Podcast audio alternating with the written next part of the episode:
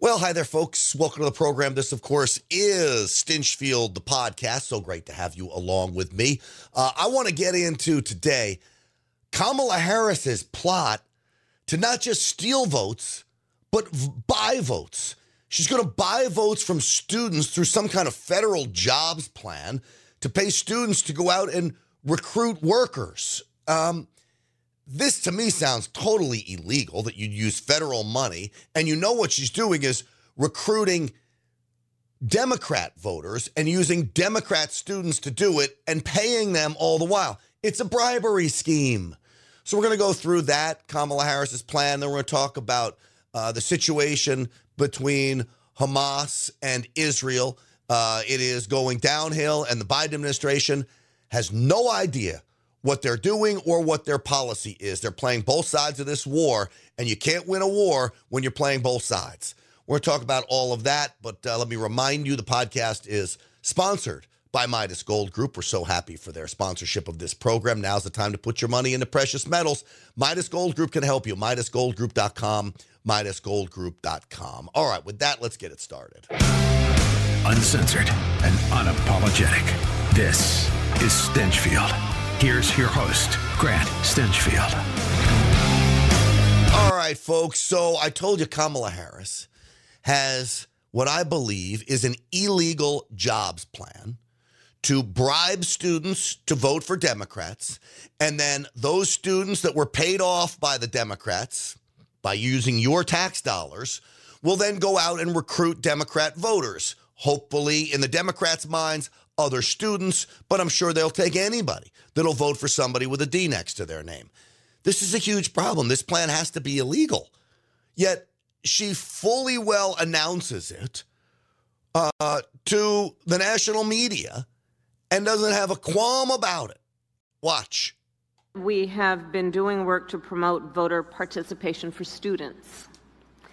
And for example, we have, um, under the federal work study program, now allow students to get paid through federal work study to register people um, and to be nonpartisan poll workers. As we know, this is important for a number of reasons. One, to engage our young leaders in this process and, and activate them in terms of their ability to, to strengthen our communities.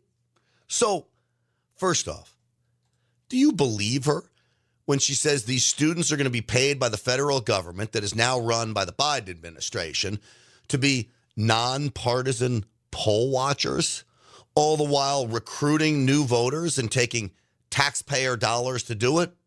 Of course not. This is a wild scheme on behalf of Kamala Harris. This is not legal in my mind. It certainly isn't ethical, and it certainly isn't moral. So, the Biden administration is going to recruit students. They're going to pay off these students. That means they're buying their votes and they're paying the students to go buy Democrat votes. They are so worried about President Trump, they will stoop to any level to try to win this race, including buying votes from students. And here's the reason why they're focusing on students because let's face it, it doesn't just have to be a student works program, it could be any program they find a reason to pay people to recruit voters. The reason they're targeting students is President Trump is making huge strides with young people right now. President Trump is making great gains. Even my son, he's 14 years old, in ninth grade, inner city Dallas. The number of kids that are on board the Trump train. Now, they're not voters at 14 and 15 years old, but it tells you where the country's moving.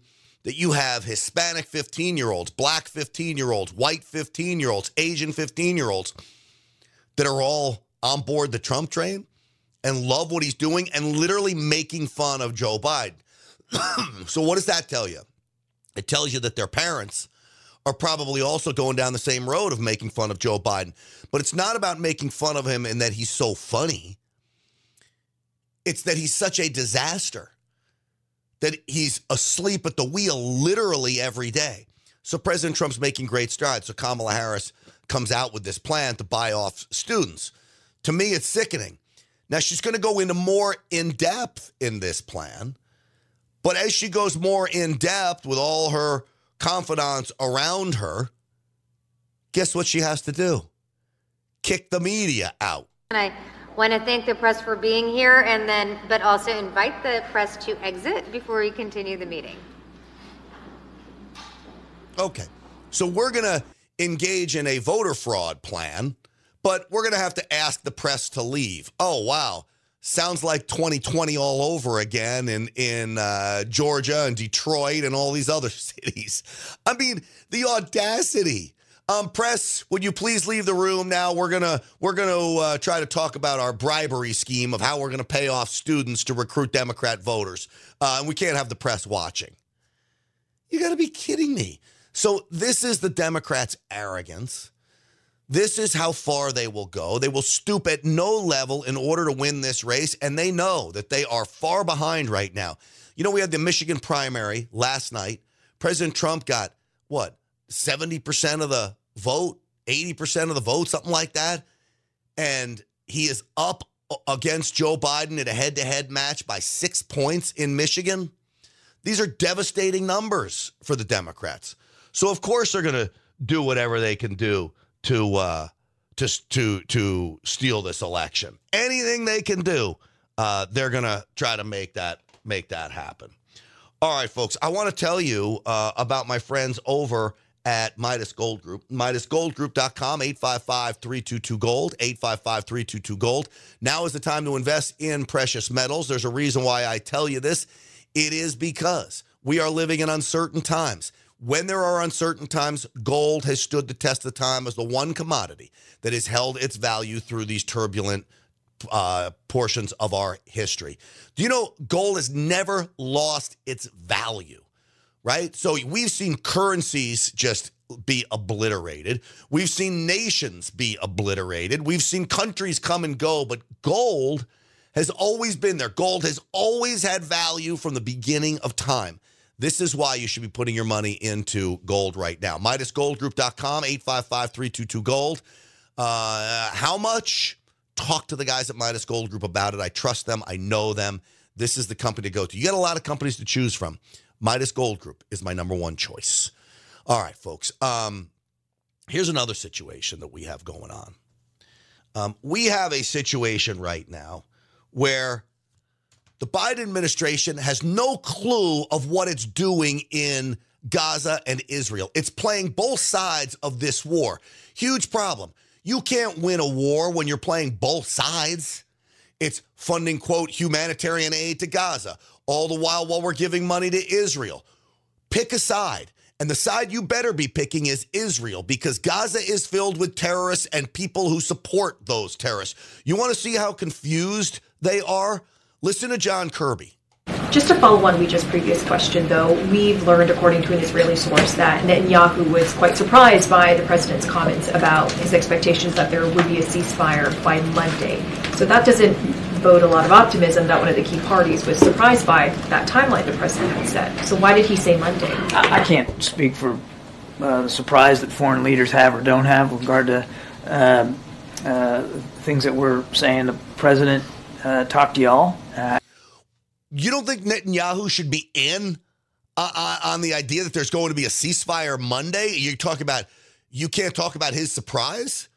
You don't think Netanyahu should be in on those discussions if you're going to promise a ceasefire in Israel and Gaza and the leader of Israel doesn't know about it? Come on, John Kirby. After uh, staying completely up, up to speed, and he has been kept up to speed on how these negotiations are going, and he shared with you some context, and he certainly shared with you his optimism that we can get there in uh, in hopefully a short order.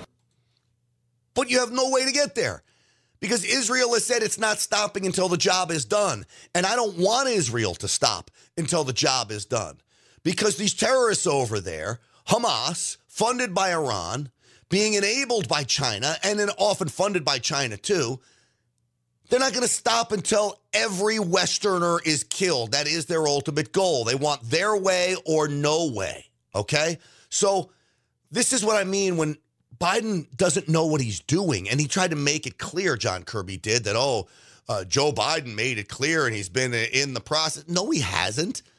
Joe Biden's all over the map. He's spouting off from his hip.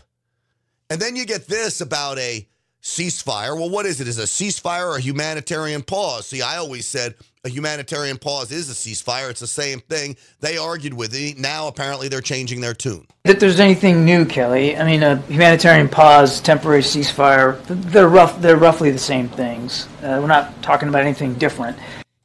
What you're talking about is giving Hamas an advantage. Anytime there is a ceasefire, humanitarian pause, whatever you want to call it, it gives the terrorist the advantage. It gives the party to the fight that is losing a chance to recover. Think about a boxing match.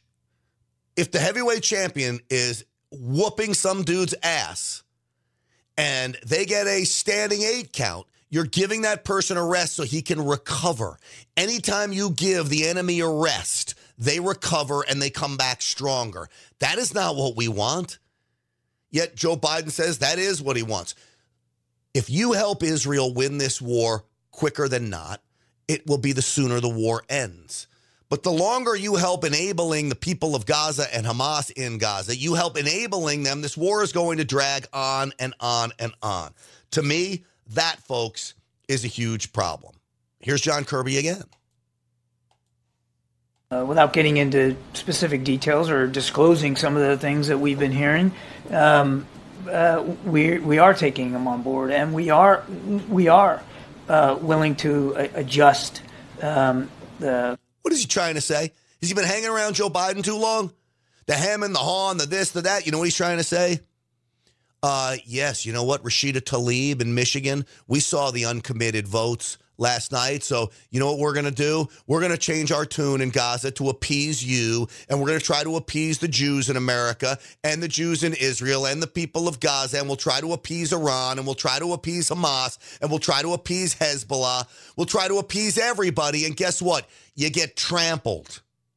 Stand up for what you believe in. The problem is the Biden administration doesn't believe in anything. The way we're approaching the, the conflict and the way we're talking about the conflict um, to uh, to reflect those concerns, but we're taking them very seriously. Really? Is he taking them seriously? I don't think they are. They're not taking anything seriously. Again, they're playing politics with lives. And ultimately, it's going to be American lives if we don't shut this Islamic terror down and do it very, very quickly. You have a group like Hamas thinks it can get away with slaughtering uh, Israeli citizens, innocent, unarmed citizens, the way it did.